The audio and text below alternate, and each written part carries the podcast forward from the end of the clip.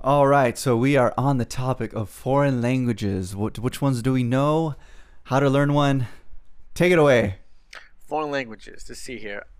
Well, of course, I know English. It's not a foreign language, but I know English. Only if you're a foreigner. That's actually my second language, speaking of. So English was my second language, believe it or not. Spanish was my first. Went to school, was forced into learning English, became fluent in English. And then I forgot my Spanish. That explains so much. Yeah, I'm stupid, no?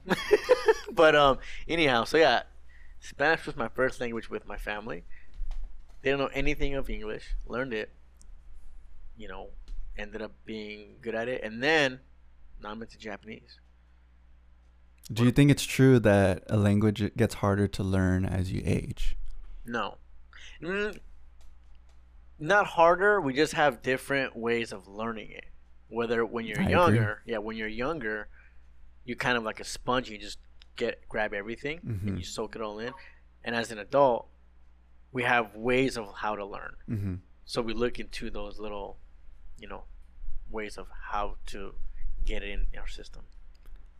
And lately I've been looking into learning Japanese just because it's so different than other languages where you have Spanish, Italian, French, where it's, you know, the letters are the same across those languages. Whereas in Japanese, if you want to write it, it's based on characters.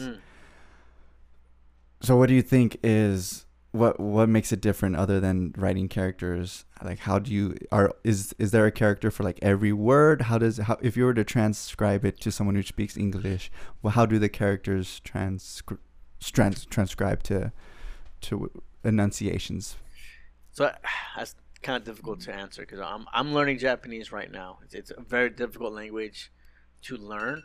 Time. Fuck. We're getting the ball rolling. That's good. No, that was an intro topic.